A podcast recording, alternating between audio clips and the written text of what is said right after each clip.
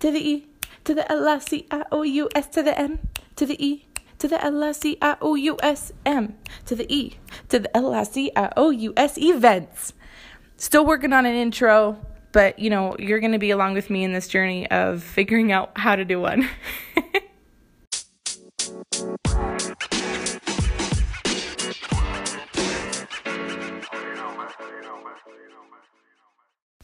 Yoo-hoo! Welcome, welcome back, welcome back, welcome back. It is a beautiful April Fool's Day today. This is the day that many years ago my parents announced their engagement, and so many of their friends and others said, No, it's a joke. No, love is not a joke.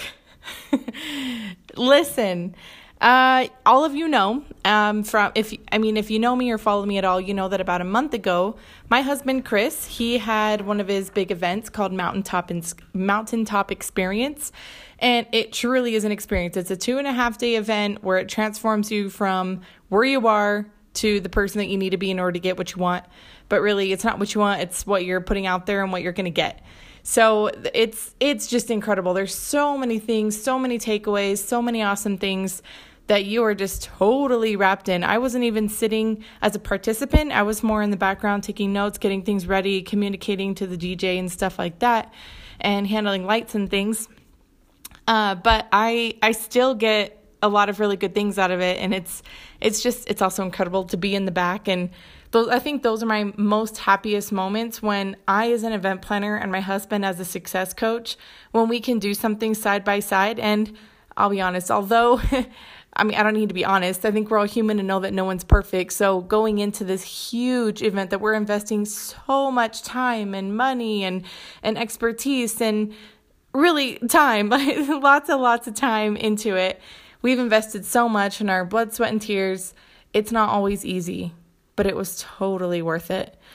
So, I want to tell you about one thing a month ago um, that was brought back to my mind, and it's something that was brought to my attention a couple years ago, actually. And Chris is always, he's a really good constant reminder of it. So I'm going to say self talk. Maybe the first thing you thought of when I said self talk is what, like, you know, you're self talking.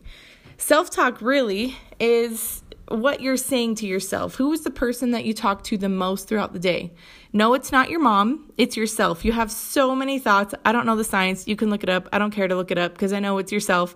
And I know that there's so many thoughts that go on in our mind daily. Once our subconscious or whatever, once we're up for the day and we are done sleeping for the night, we are thinking, we are going, going, we are without even knowing it, we're thinking, without even you i mean looking at my counter right now i'm thinking of four different things of oh i remember that spot. I want to go back on that spot. Oh i wonder if i can put that vitamin box away and oh this needs to go to the office.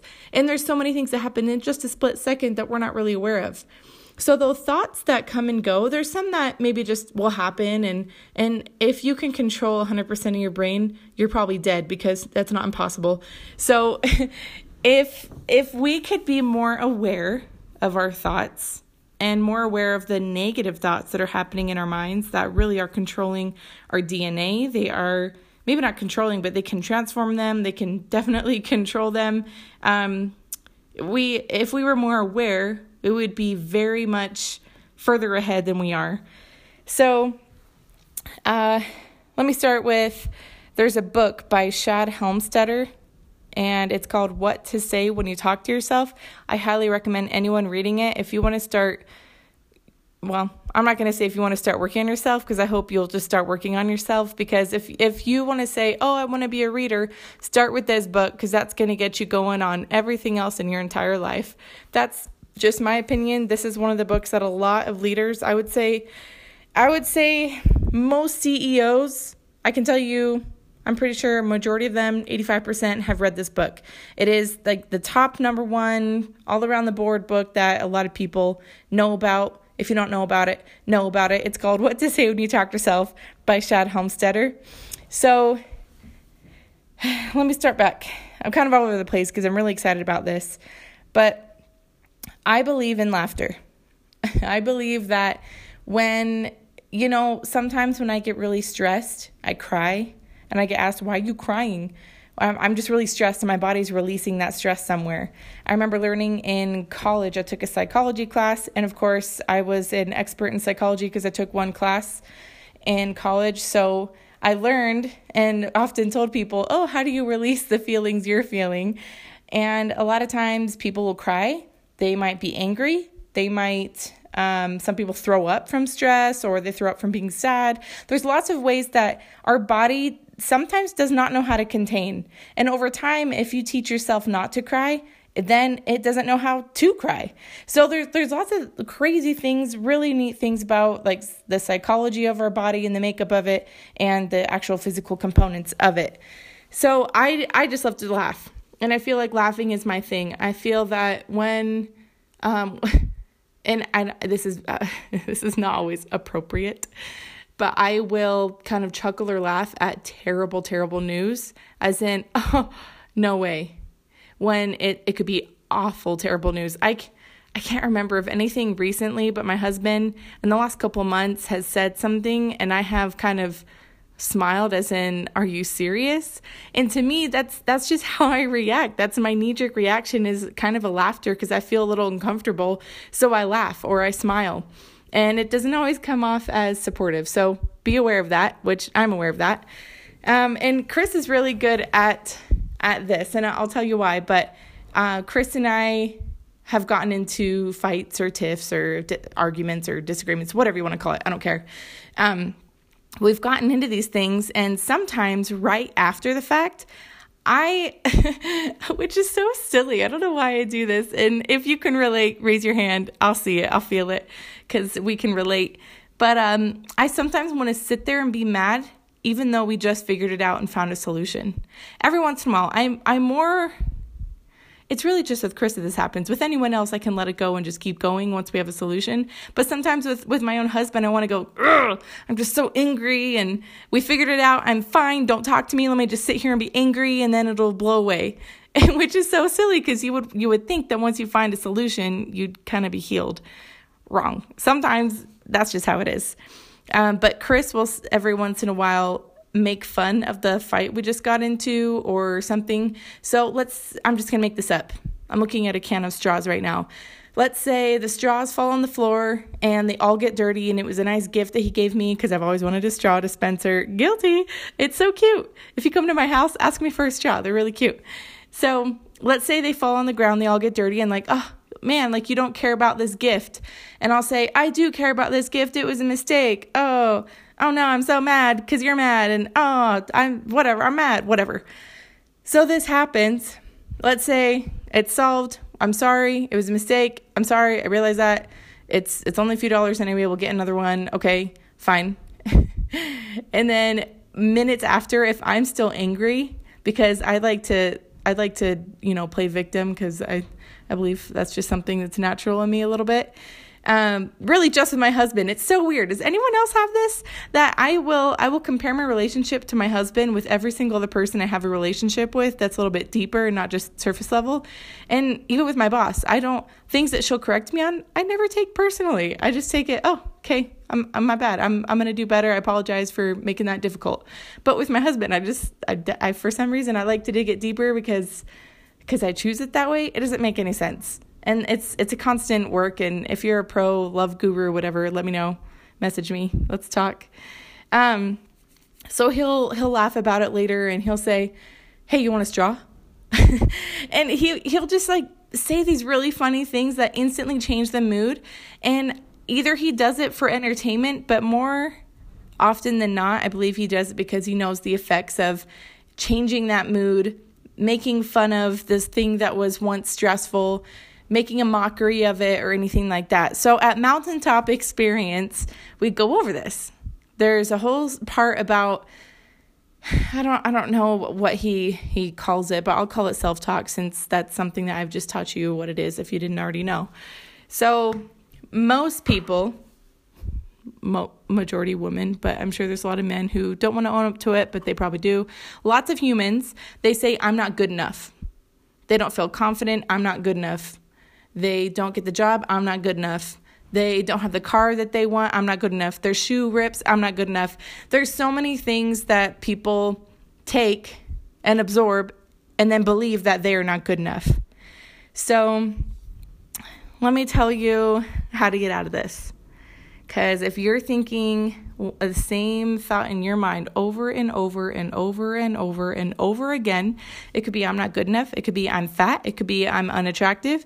It could be I'm unsuccessful. It could be all these, you know, I am statements because I am to your mind means you currently are. And it's going to accept that and it's going to put you in that position of, well, there's no way out of this. You are because you say you are. So I went to a soda shop with Sarah the other, you know, weeks ago when we weren't all in quarantine. And we met with one of our friends, super awesome event planner.